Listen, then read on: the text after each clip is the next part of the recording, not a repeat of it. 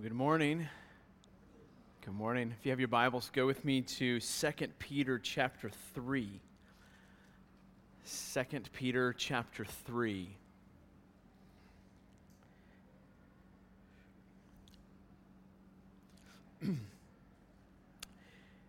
well, here we come uh, to the end of a couple seasons.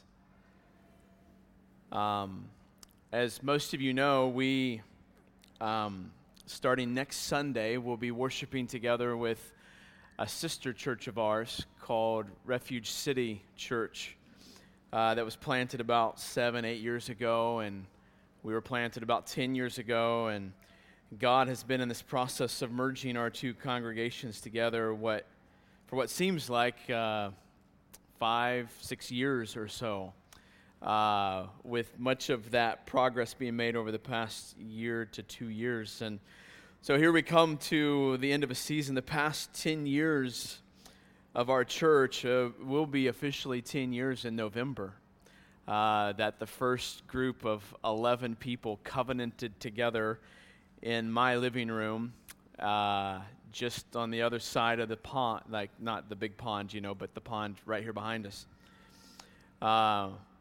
The Lord has grown us from 11 people meeting in a living room at my house to a church of 90 um, ish people with three elders, three deacons, many leaders and servants, and lots of kids. in those days, we had zero. Uh, and then I think it was kind of Chapman who kind of paved the way for the kid movement in this church, and many, many to follow always seemingly in groups of three. Uh, we have as a church amazing unity. Uh, thinking about our even our voting on such things as Pastor Greg as one of our first elders after Rusty and I, uh, to our voting and affirmation of our three deacons to the voting on this church merging at 100% agreement there. Uh, we have amazing community, relationship, and not just do people hang out with each other, but are people knowing each other, being known, sharing the gospel with each other. Like true koinonia, like true fellowship, not just we hang out and enjoy food together and many people living in God's grace like they never have before, whether they grew up in church or not, whether they've believed the gospel for a while or not, people experiencing the love and mercy of God and living by His grace in new ways like never before. But it is just that it's a season. And if you know anything of history, anything of Bible history, but even history in general, it's a season in God's kingdom. And we know since the beginning of time that one season always ushers in another season. Every season is always followed by another season, followed by another season. And God's kingdom is no different. Every season leading to another. The first season of 10 years, I want to remind you, has never been about us. There have been times we've been tempted, and I'm sure there are times you and I have lived like it has been about us. I know that's true in my own life, but it has not been about me and it's not been about us. It's always been about Christ, His glory, His plan, His grace, His mercy, His kingdom. And next Sunday, my prayer is that it will be no different. That it will continue to not be about us. It will continue to be about His glory, His grace, His plan, His kingdom, and all the above. The next season in the life of our church will usher in its own expressions of God's grace, its own insights and pictures of his glory. And uh, let me exhort you and encourage you to be looking for that. as God adds new people to our body, remember it's not just another person to serve in the nursery or another person to hang out with in, in refcom or uh, you know house gatherings as we've traditionally called them it's yes those are parts when god adds pieces to the body he does that.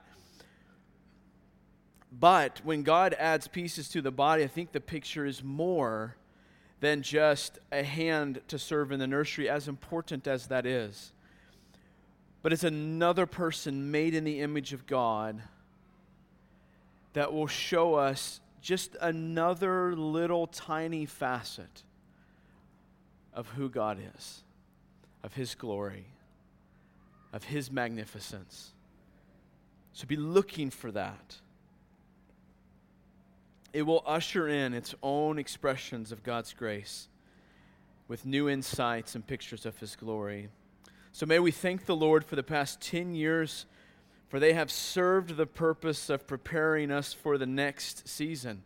Every season prepares us for the next season, as all the seasons this side of eternity will prepare us for the season of eternity.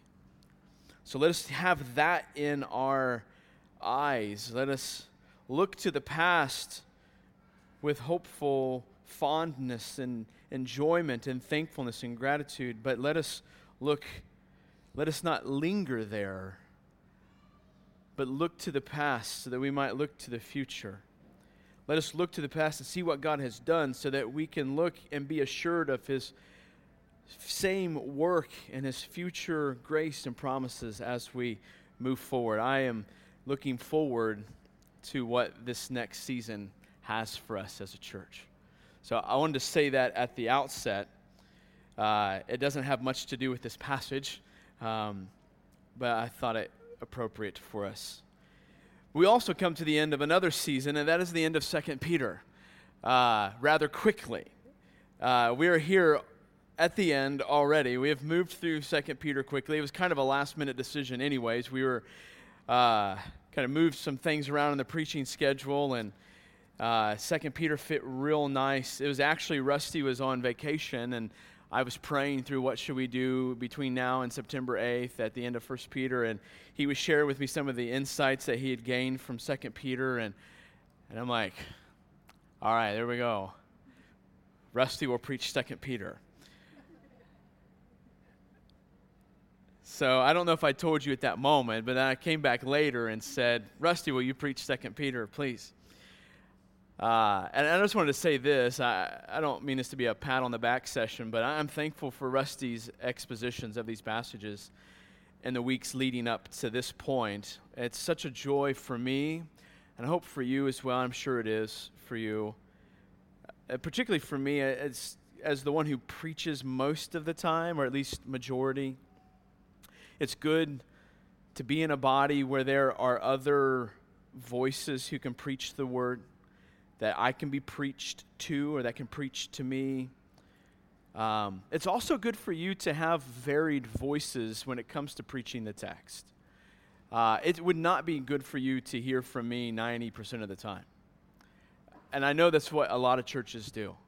But it's just, just that's just not good. I, I, I can only give you, from my perspective, so much of God's glory and, and show you and explain that. And I can only connect with so many people with you as, as well. And, and, but other, God gives us a plurality of elders and other people who can teach the word, who, who can connect with different people in different ways and can show you different facets of, of God's glory from the text. And that, that's so crucial for the health of the church, for your individual health, and it's crucial for the elders themselves that they are taught as well.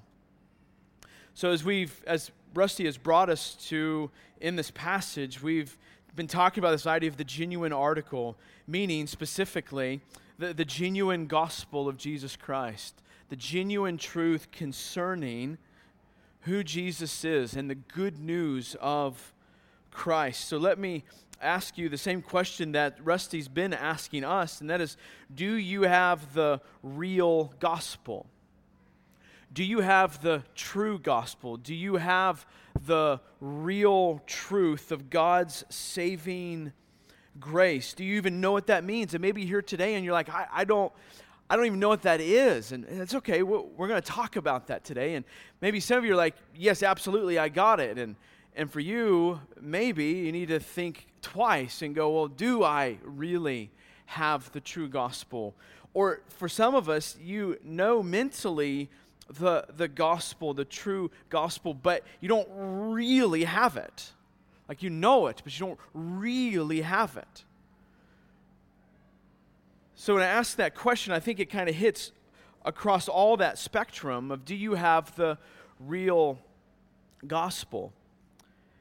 I think that's Peter's primary concern in this very short letter. Do you have the real gospel? And he addresses such things like there will be false teachers among you. There will be those who come to try and lead you away from the false gospel or keep you from I'm sorry, that will try to lead you away from the real gospel or will try to keep you from the real gospel. There will be teachers, false teachers, that will do this. They, there will be lies perpetrated about God and His kingdom and His ways. And the reality is that these lies will come. It's not a matter of if, but a matter of when and how and a matter of whether or not we see them and recognize them for what they are. It's a dangerous place to be. Listen, these lies will press in on you, your mind, your heart, your emotions, your entire being. It's dangerous. And like last week, Rusty said, you know, do we live like that? Do we live like this is a place that is dangerous, that these lies are all around us? Do we live as though there's that serpent in the garden slithering nearby? Or that lion that's roaring, seeking to devour us? Do we live like that's just right around the corner? I thought of a couple examples, like dad and mom. Do you understand that in many ways, you're the gatekeeper of truth for your household. You are the gatekeeper of truth for your household. Dad, how many lies do you teach your kids each week? How many lies do you let come into your home? How many lies do you even speak or lead them to believe with your own words and actions? Same is true for mom. What do we teach our kids when we do things like give ourselves so much to our work and give very little time to the Bible or instructing our family in the Word? Do we know what lies we are ushering into our family where we ourselves function as false teachers? as people who proclaim a false gospel. Maybe you're not married and but do you understand that in many ways you're the gatekeeper of truth for your own soul? What false teaching are you letting come in and wreak havoc on your life? Or what lies are in there that you've not sought to get rid of yet? Or that maybe you even pander to? or protect, even. It's a dangerous place. But we have this genuine article, this genuine truth of who Christ is, His gospel, and God's saving work in our lives that we're to believe, we're to guard, we're to protect. So, with that, I, we're going to go all the way through chapter 3. My plan for this morning is I'm going to read just, I'm not going to read it all at once, I'm going to, which is what I prefer to do, but this morning I'm just going to read a little piece. I'm going to talk through it, read a little piece, talk through it, read a little piece, talk through it. So, uh, if you have your bulletin there, my you can take notes on there. It'll be kind of my three main points. We're going to do just a few verses at a time, starting with verse 1 in chapter 3. Peter says this this is now the second letter that I'm writing to you, beloved. In both of them, I am stirring up your sincere mind by way of reminder, that you should remember the predictions of the holy prophets and the commandments of the Lord and Savior through your apostles. Knowing this, first of all, that scoffers will come in the last days with scoffing, following their own sinful desires. They will say, Where is the promise of his coming? For ever since the fathers fell asleep, all things are continuing as they were from the beginning of creation. Let's, let's pray.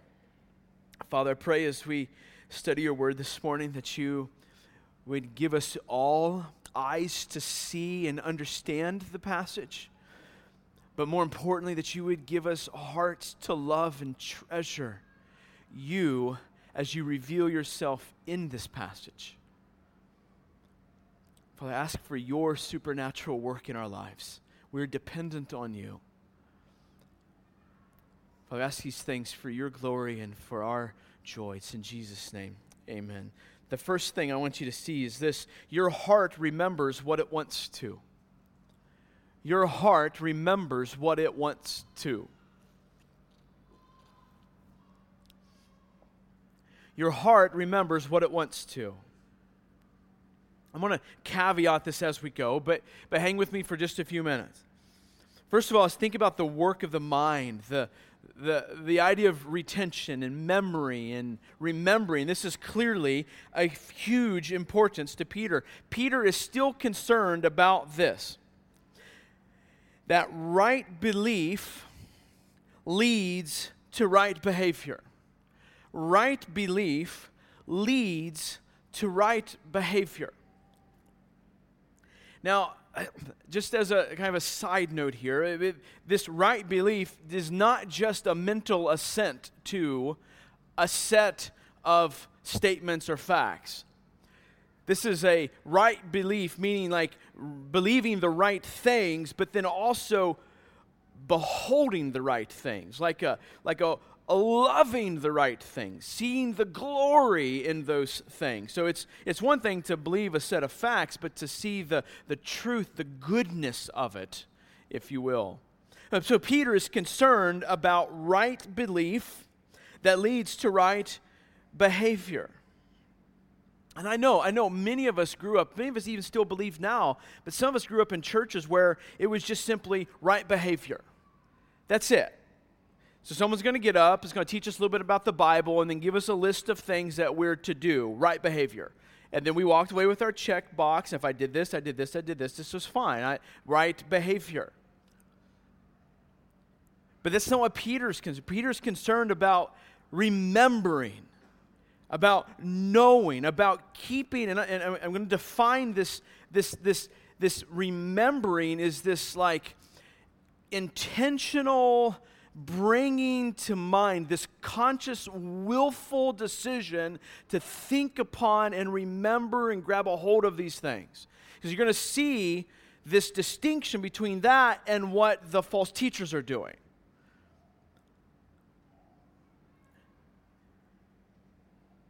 There's this call to remember. He wants to stir up this remembering. Now, I know this might seem crazy for some of us, but we are called and expected as Christ followers to be thoughtful, mindful, mind using, utilizing, stewarding people. We're to, in our mind, we're to use them intentionally as we walk and follow Christ.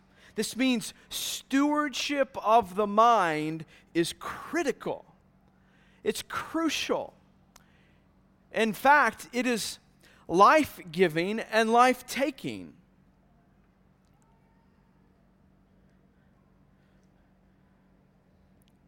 Well, you know, by the time I get done working, my brain is just so tired to give time to studying the Word. That's called foolishness. Give your best mind, your best time, your best energy, your clearest of thoughts, your clearest of moments to studying the Word. That's wisdom.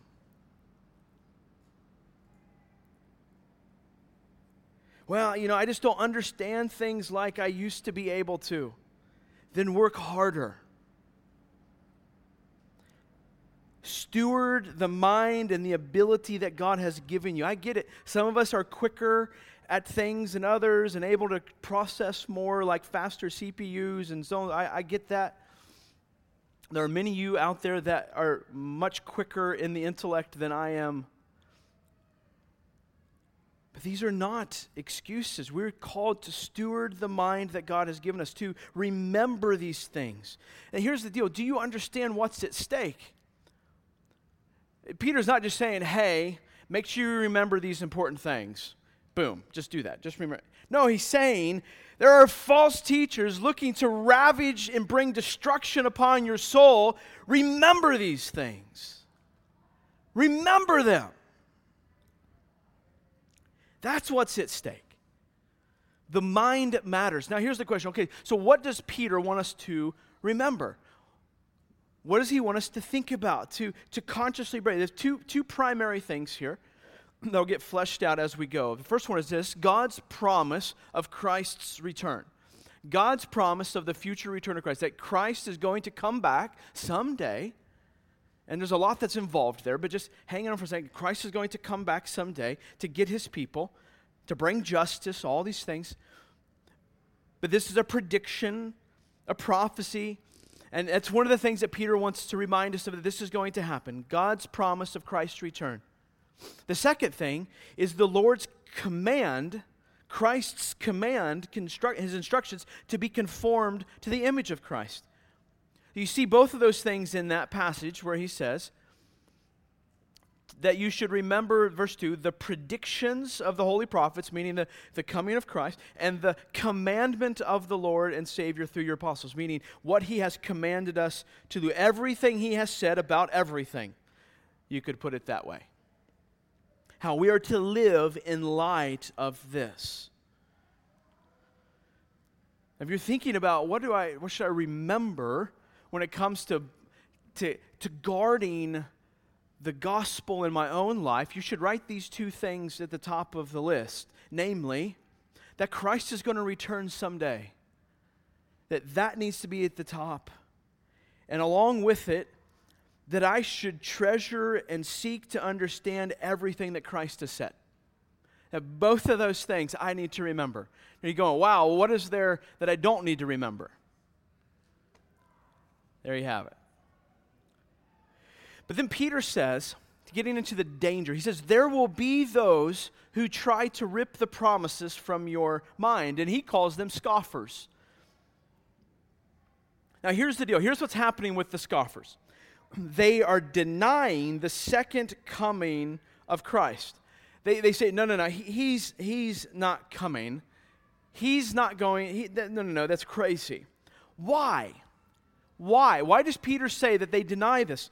So they can do whatever they want to do. He says, so they can follow their sin, their own sinful desires, these things inside their heart that are evil. They say this to themselves. If Jesus isn't coming, if there isn't this judgment coming, because Jesus isn't coming, then we can do what we want. Now, their, their reasoning here's what they say in this passage basically that the earth is a closed system and there is no room for God's acting. That basically he created it and let it spin.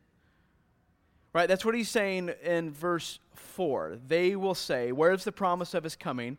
For ever since the fathers fell asleep, all things are continuing as they were from the beginning of creation. That's what he means is that God basically set things into motion and he does not interact with his creation. All things are continuing as they were from the beginning. That's their reasoning. Oh, so if God hasn't interacted since he set things into motion, then he's not going to interact by sending Christ to judge. So therefore, we can live how we want to. So let me ask this question Where are the scoffers in your life? Where are the people who perpetrate these kinds of lies in your life? You should go on a hunt to figure this out. it could be, I, I would say, it is virtually everywhere. It is virtually everything you watch on TV, everything you read on Facebook, the news. Yes, both Fox and CNN, both. It is everywhere. Now, it doesn't mean everything, but it is everywhere. It's a, it may, just even as you're watching a show and see the subtle things that are in there that perpetrate lies about who God is, all denying the reality of Christ's return by their own words and or their actions. But let's be careful to realize that maybe maybe sometimes we're the scoffers. Like, listen, we all act at times like functional scoffers. Some of us more than others. Maybe your pride says, I, you know, I'm good. I don't need to deal with what's going on in my life. I'm just going to cover over it. I'm just going to hide it. I'm going to try and suppress it. I'm just going to try to escape from it you know, this stuff I know, this garbage that I need to deal with in my life, I just don't want to deal with it. So I'm just going to pretend like it's not there. You know, that is someone who doesn't believe Jesus is coming back. That's someone who says, I, I just, I want to, I'm just going to continue in this because I'm good. Self justification where like I've sinned, but like I, am going to blame it on others. I'm going to blame it on this. Uh, you know, whatever the case is, self justification. Here's my excuses for I did what I did. That is someone who doesn't believe that Christ is returning. Or maybe someone who looks at things they know they shouldn't when no one else is looking. This says they don't believe that Christ is returning. or someone who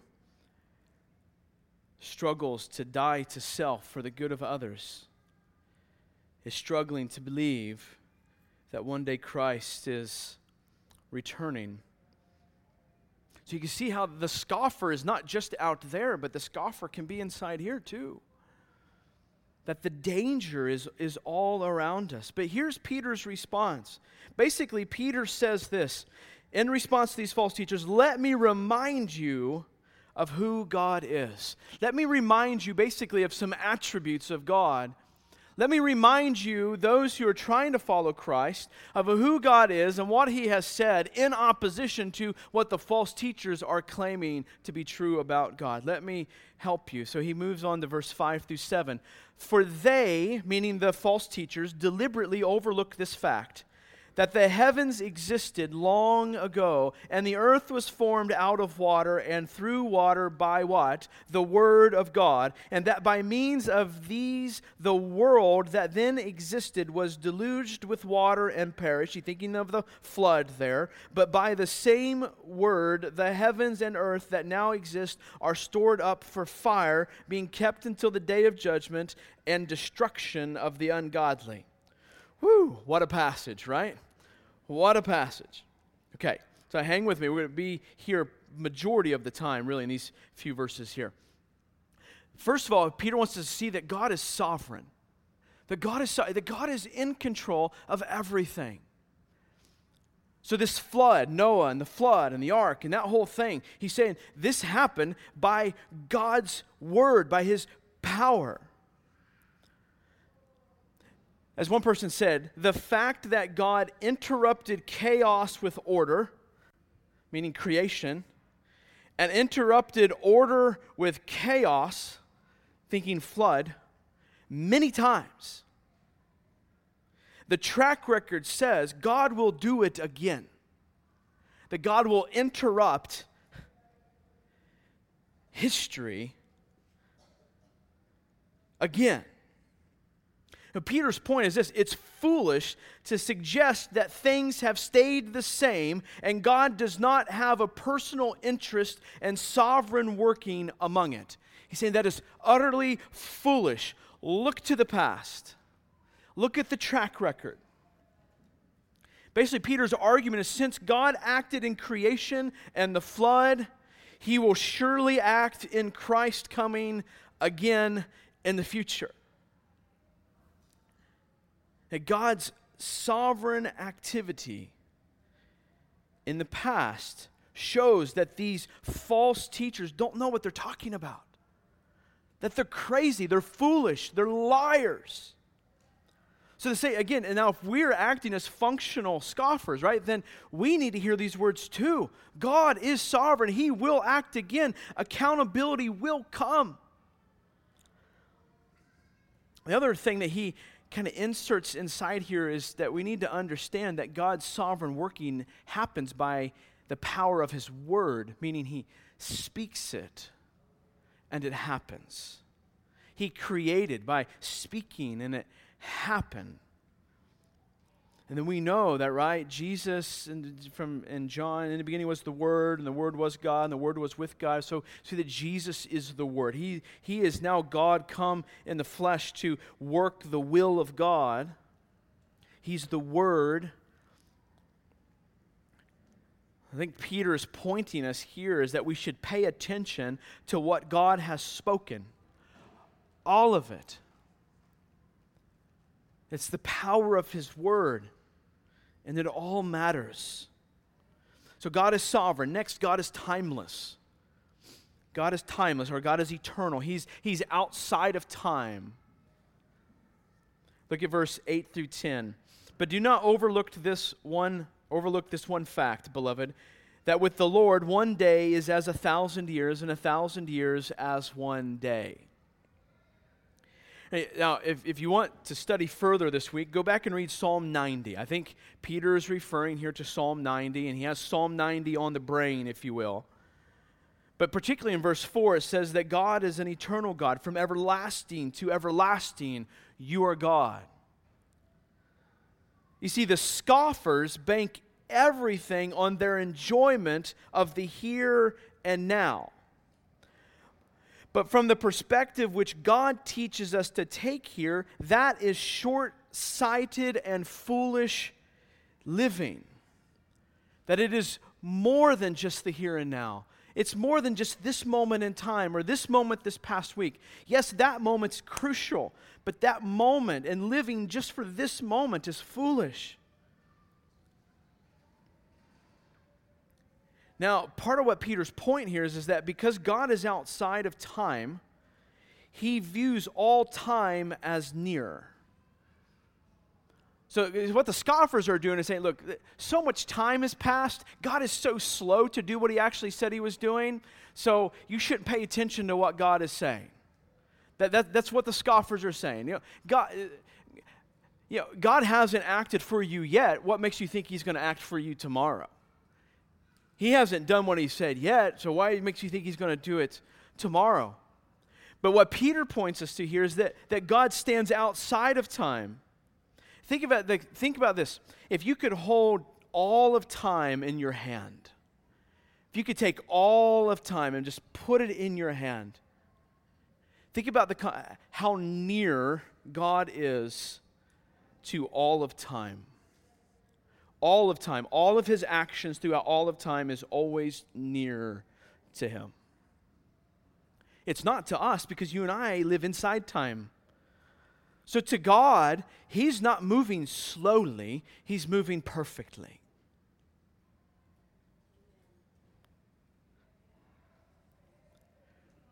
Basically, Peter is saying this we shouldn't be concerned about any perceived delay in Christ's return because God transcends time and it doesn't affect him like it does us.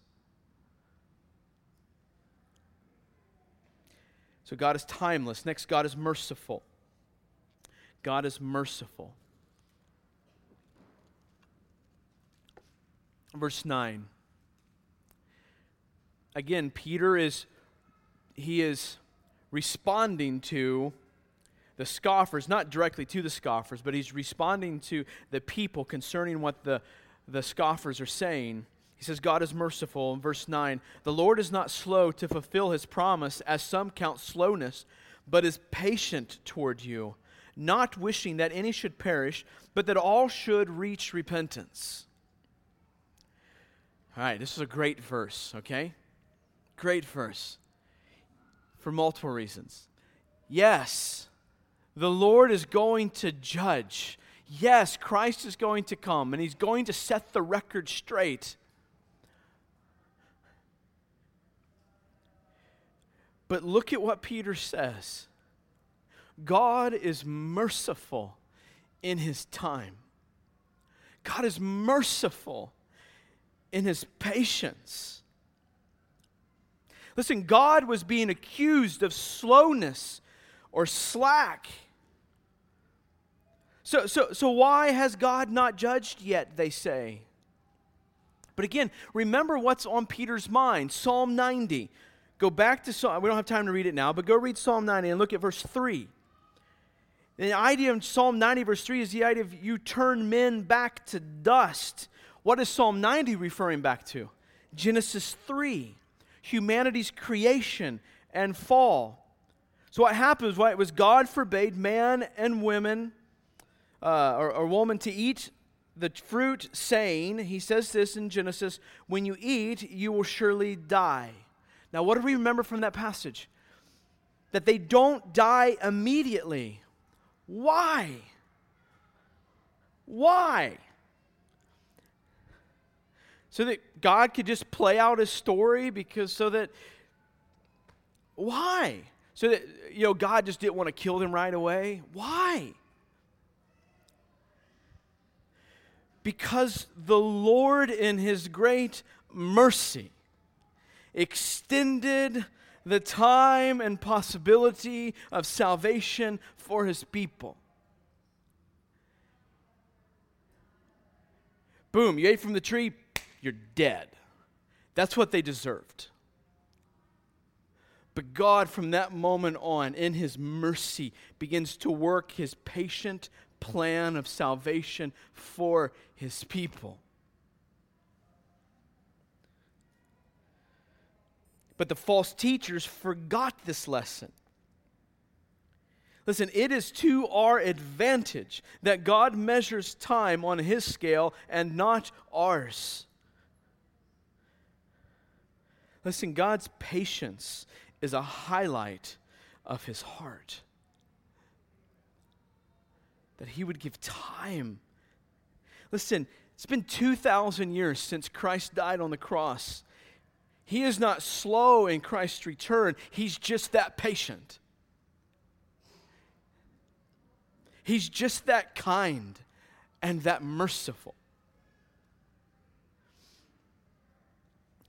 And then he says he desires that all should repent, right? All should turn from their sin and believe in Christ. What does that phrase mean? It means literally God's heart desire is that no one would spend eternity in hell under his wrath. That's what it means. Yes, even for us reformed people, it means that. That God's heart, that He desires that. And in this, think about the context. This includes the scoffers. This includes those who are spreading lies that God desires that they would not spend eternity apart from Him. You see that? God's love. Do, you understand this? The very patience that the scoffers were mocking was the very thing that should have led them to repentance.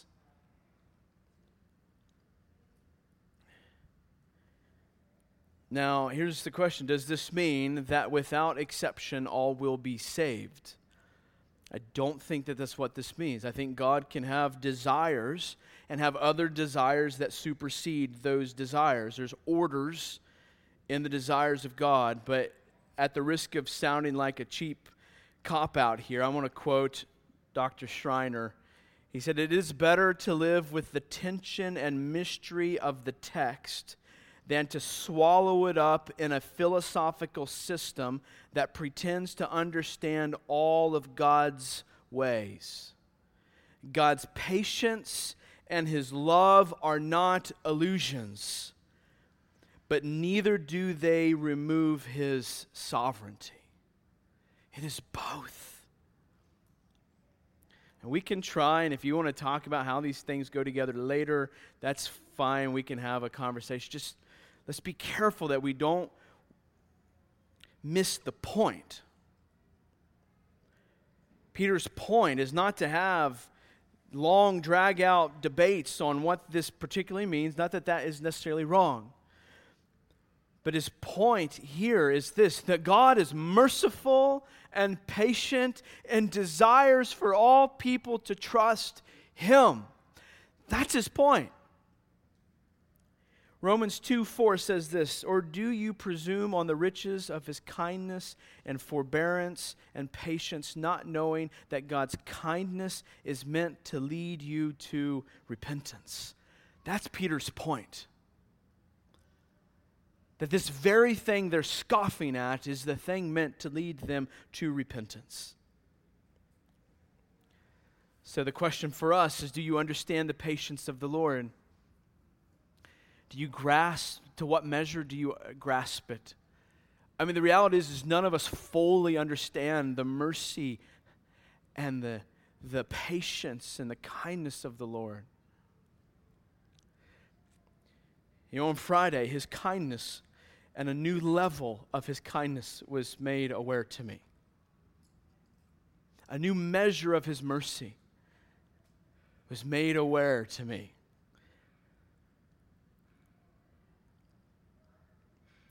Why do we sometimes struggle to understand the patience of the Lord? I think it's because a lot of times we don't think there's anything for Him to be patient with us about.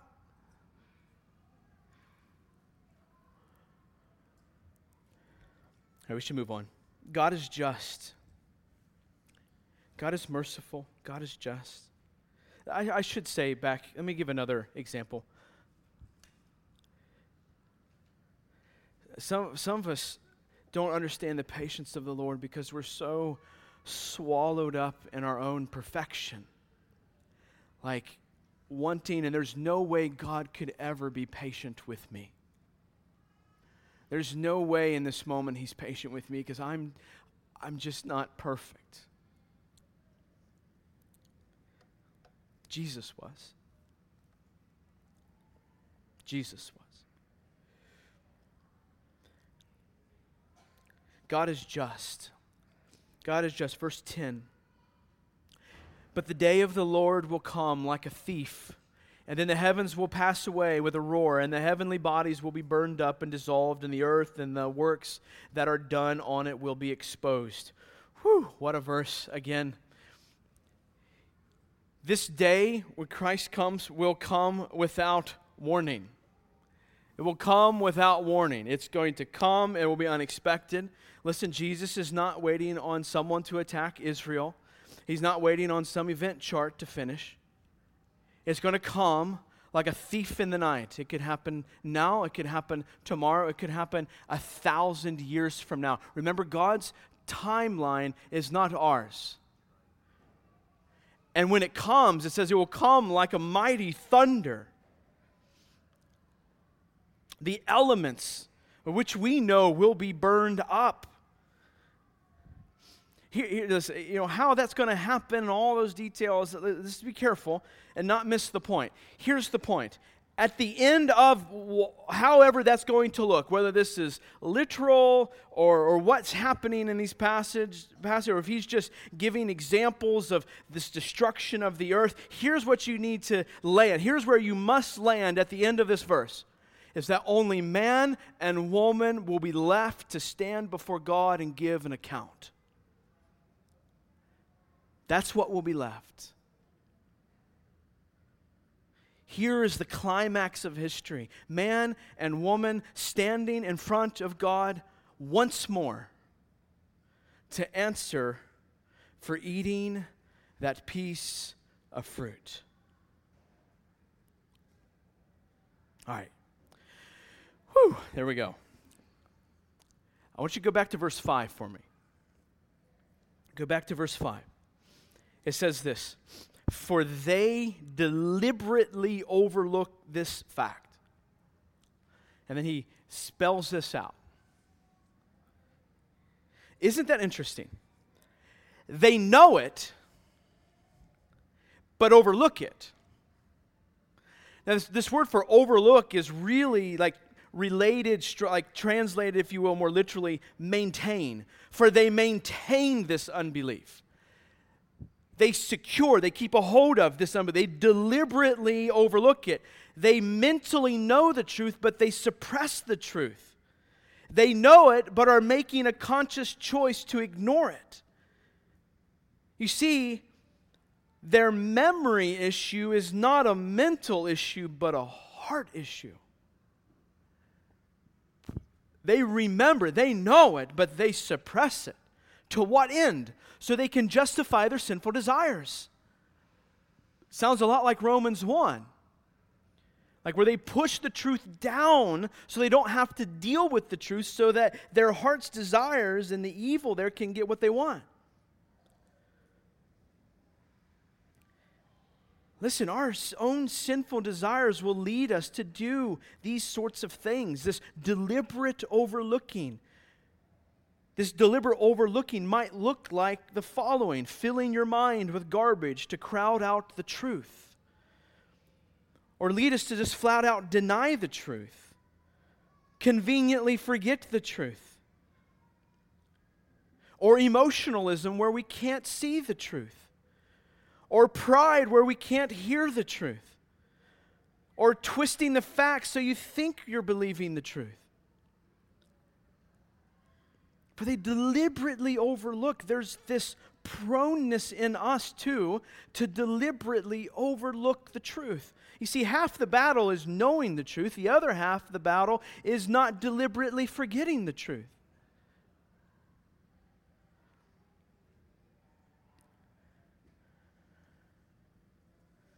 Listen, I, I'm sure, again, just like some of us have different mental abilities, some of us are better at remembering certain things, certain kinds of information, all of that, that I'm not denying that.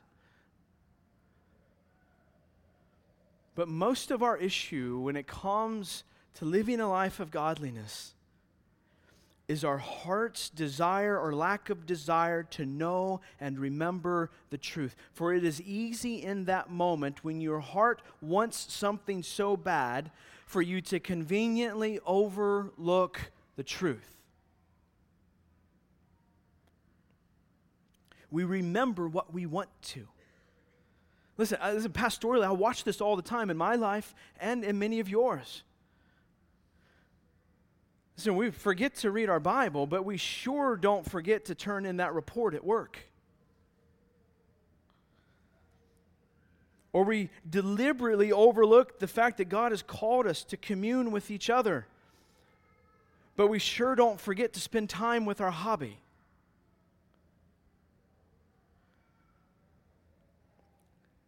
See, our heart deliberately overlooks the truth when it's convenient for our hearts desires. Because our hearts desire something so bad, we'll neglect the word, choose to suppress it. So the question is, is what reality of God and His working and His word do you deliberately overlook so that you can follow your own sinful desires? Like, write that question down. Where am I deliberately overlooking the truth so that I can get what I want. Listen, there, that's probably happening many times every day, to, to put this in perspective, okay? You're not looking for that one time the past year that you did this. You're looking for that one time or 10 times this morning that you've already done it.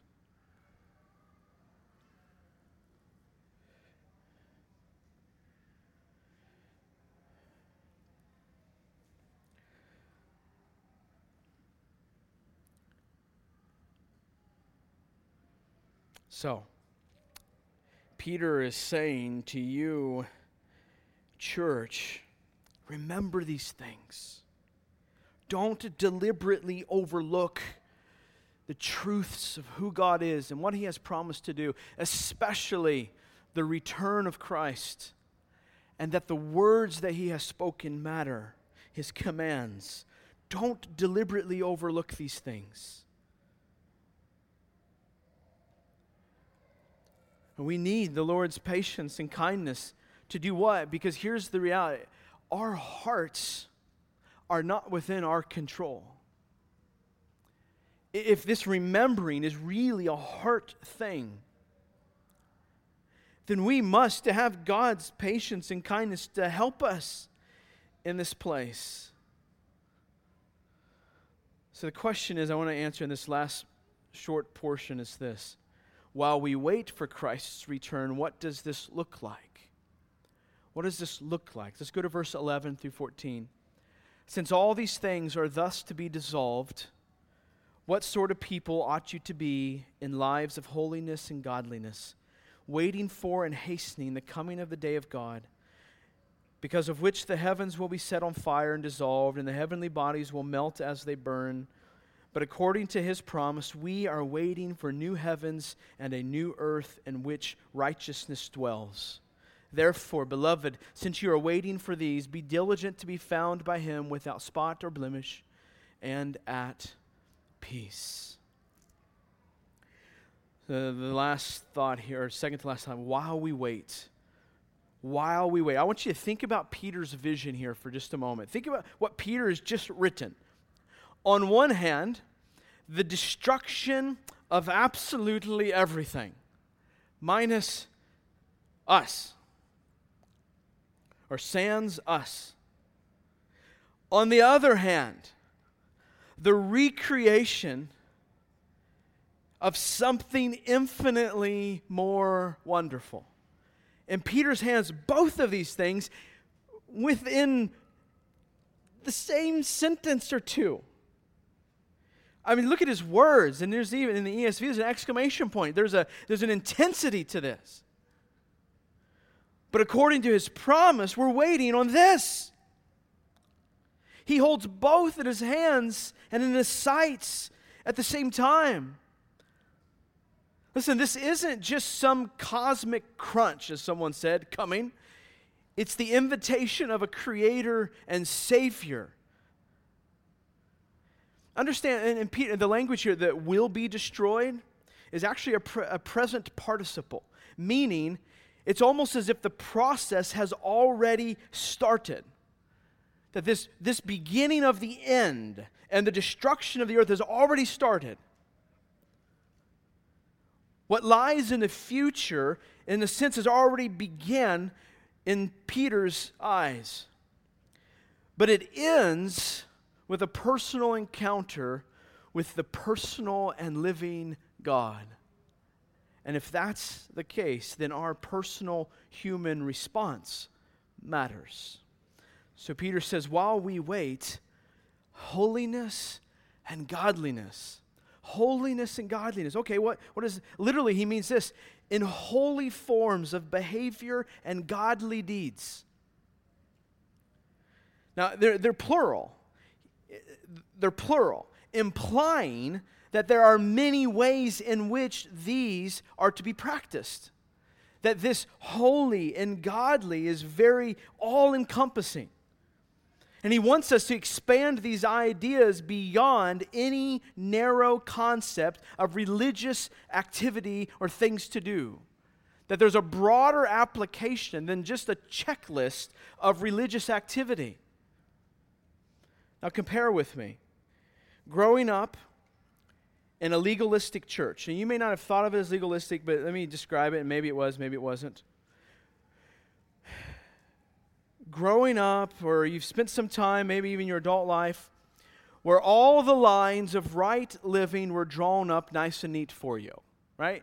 So as long as you stay square, you check this off each week and check this off and check this off, and you're good. If you stay in those boundaries, then you can do basically whatever you want outside of that boundary. Then you come to a church like this, where we understand that godly living is more encompassing than any simple set of rules or traditions can provide. Now, yes, I'm sure we have rules and traditions here that we're even blind to and don't realize it. As soon as we discover it, we try to deal with those appropriately. There's my caveat. But we don't want that. What we want is to understand that, that pursuing Christ and godly living is all encompassing. But, but what's happened is here's what, something I've noticed. If you grew up or spent lots of time in legalism, legalistic church context and you come into a setting like this, what happens is we discover that those people struggle to apply the gospel. For example, go to Sunday school, Sunday night service, you know, Wednesday night service, prayer group, visitation, you know, all those things, and I'm good, right?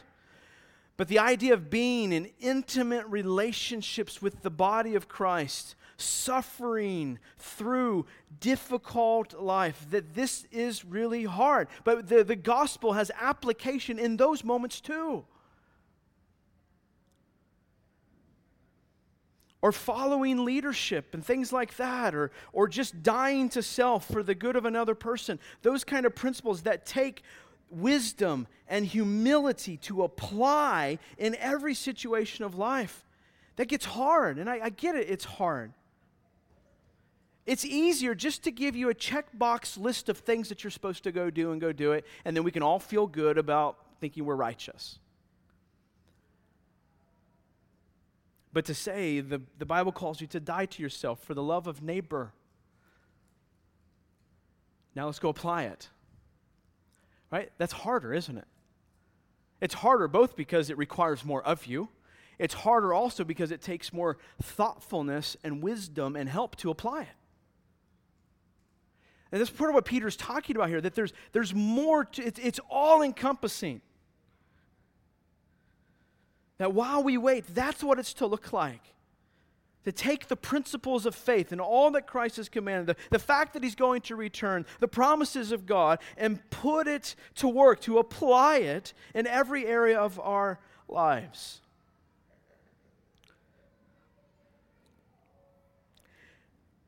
And while we wait, he says to steward your time. Verse 15 through 16. And count the patience of our Lord as salvation, just as our beloved brother Paul also wrote to you according to the wisdom given him, as he does in all his letters when he speaks in them of these matters. There are some things in them that are hard to understand which the ignorant and unstable twist to their own destruction as they do the other scriptures. So a lot of people you know, looked at this and go, yeah, see, it was hard for Peter to understand. That's why it's hard for me to understand, and so on and so forth, right? So that gets me off the hook from doing the hard work of understanding the scriptures or whatever. Here's what P- Peter's saying regard the patience of the Lord as salvation. I think Peter is picking back up on the idea of making sure that your salvation is true, making sure that your calling and election is true, that you, God is patient now. Make sure that this is true. Do things, seek faith, beat the flesh, pursue humility, pursue repentance and faith. Now, listen, the scriptures are difficult to understand. But what are you spending your time doing? If they're difficult to understand, then spend time working on it. Give time to studying it. Okay, here's what's at stake the ignorant and unstable twist to their own destruction. Do you understand how much of our own ignorance of the Scripture leads to twisting the little bit of Scripture we do know? That leads to our destruction to the destruction of other people?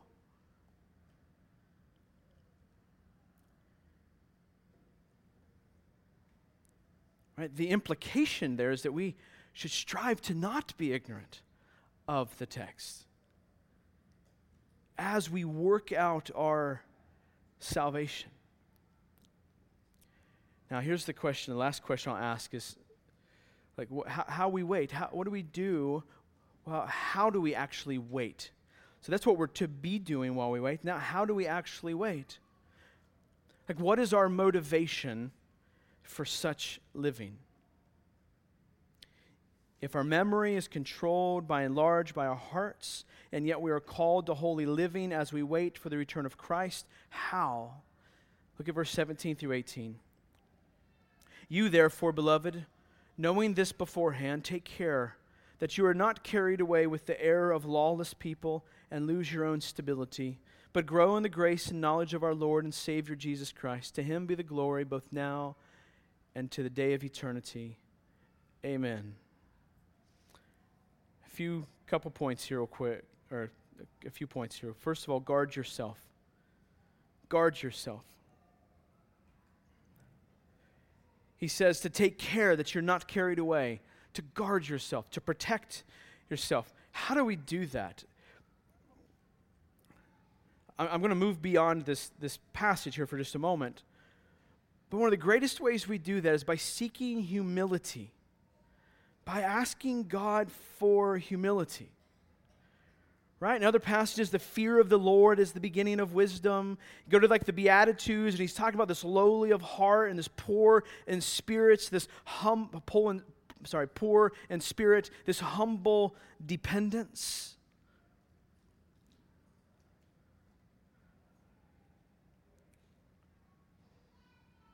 I look around, and I've thought recently about this a bunch why so many of us, even in this room, struggle to observe righteous examples and fail to wisely apply the commands of Christ.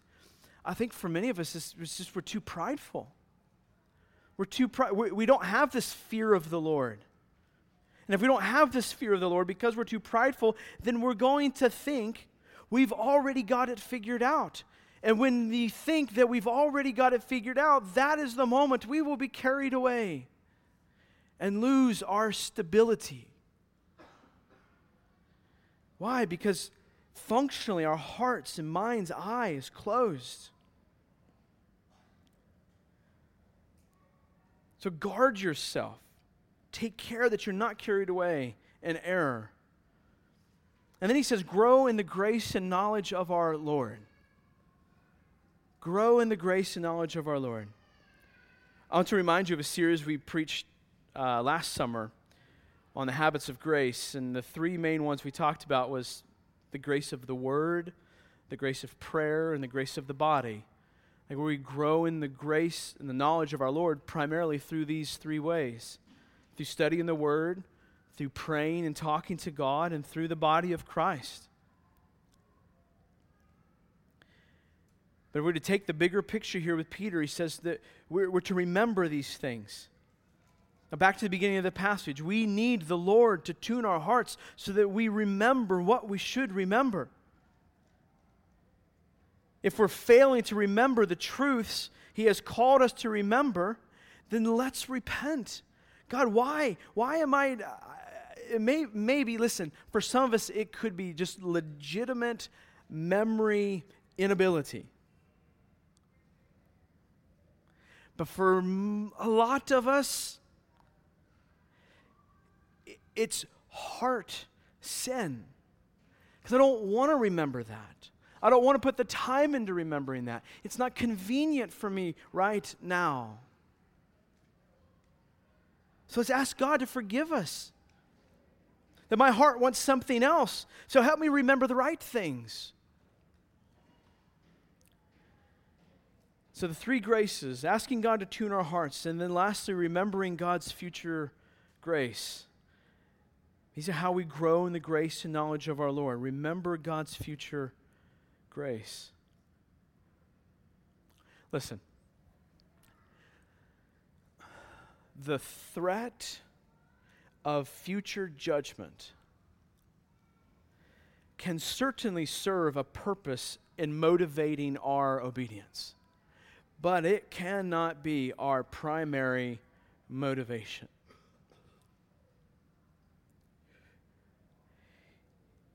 Here is Peter's motivation for us the promise of new heavens and a new earth. Live this way. Why? Because there's a new heaven and a new earth coming we're looking forward to what we're looking forward to is not primarily the punishment of the wicked, but a new world for us, one that's transformed into a place where righteousness is the order of the day in everything. A new physical universe born. When that happens, God's intention for creation will finally be realized and the loop of the scriptures will be closed. The circle will be completed. Listen, I can choose righteousness now in this moment, whatever I am facing, because my righteousness tomorrow is guaranteed. I don't need this fleshly desire in this moment because this fleshly desire is going to disappear someday. Why waste the time when I'm looking forward to righteousness that is guaranteed?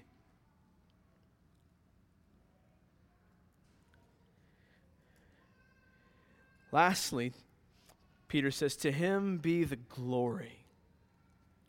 To him be the glory but God, verse 18, but God is great in the grace and knowledge of our Lord and Savior Jesus Christ. To him be the glory both now and to the day of eternity. Amen. How do we?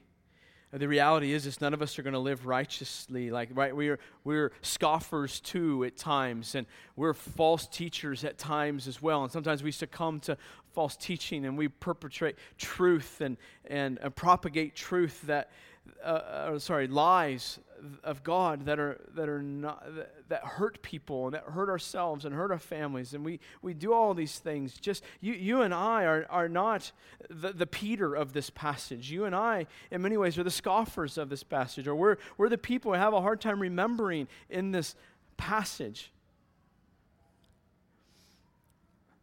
but what we know is that God has sent Jesus to die for us to take the punishment for our sin. That he came and lived perfectly. We get to live in the new heavens and the new earth only by being forgiven for our sins because Jesus took the punishment for them. If you don't hear anything else I say, whether you've been a Christian never or you have been a Christian for a long time, hear that. His promises for tomorrow were secured because he kept his promise of the cross. Listen, we can behold his glory now as we trust that one day his greatness will no longer be veiled by our sin. For in full righteousness we shall look upon his face, and the desires of our flesh shall melt away. You see, you see the point? Right? They're believing lies because they want their sinful desires, but believing the truth.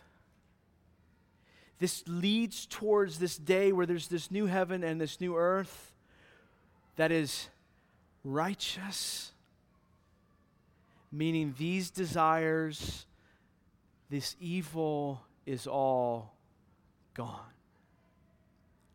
And that's what awaits the people who trust God. So let me encourage you with this study the Word, meditate on His glory, pray, be exhorted by the body, do it and keep doing it until by God's power your heart remembers and remembers and remembers and remembers and beholds the glory of God. And then remembers and remembers and remembers and embraces Christ's future return for his people. Let's pray.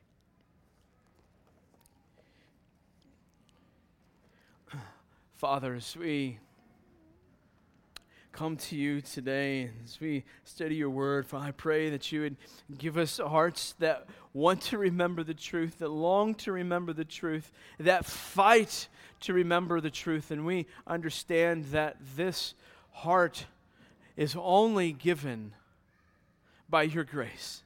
And we can't make this heart happen, but we can avail ourselves to the things that can bring this about in our hearts.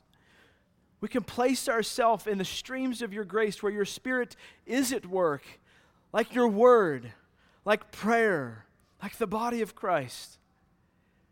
Placed ourselves in these places where we know the Spirit's at work, where it can bring about this change in our hearts where we desperately need it. So, Father, I, I pray that you would do that even now, that we wouldn't wait. That as we, as we look to partake in the Lord's Supper together, Father, may we look and see that your promises are true. And that because your blood was spilt to pay the price for my sin, I get to look forward to the new heavens and the new earth. That Jesus took the payment for my sins. Father, I ask us to believe, to give us the hearts to believe and treasure these things this morning. Father, for your glory and for our good. It's in Jesus' name I pray. Amen.